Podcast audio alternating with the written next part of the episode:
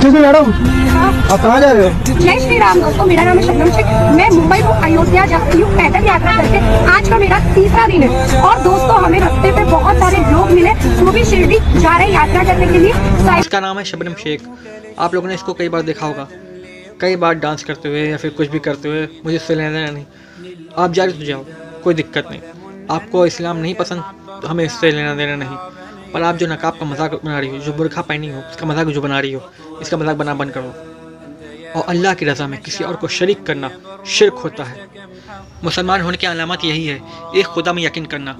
और ये लोग जितने भी ऐसे लोग हैं, जो अल्लाह पाक को झुकलाते हैं माजल्ला और तरह तरह के भगवानों के पीछे जाते हैं, उनको जाने दो।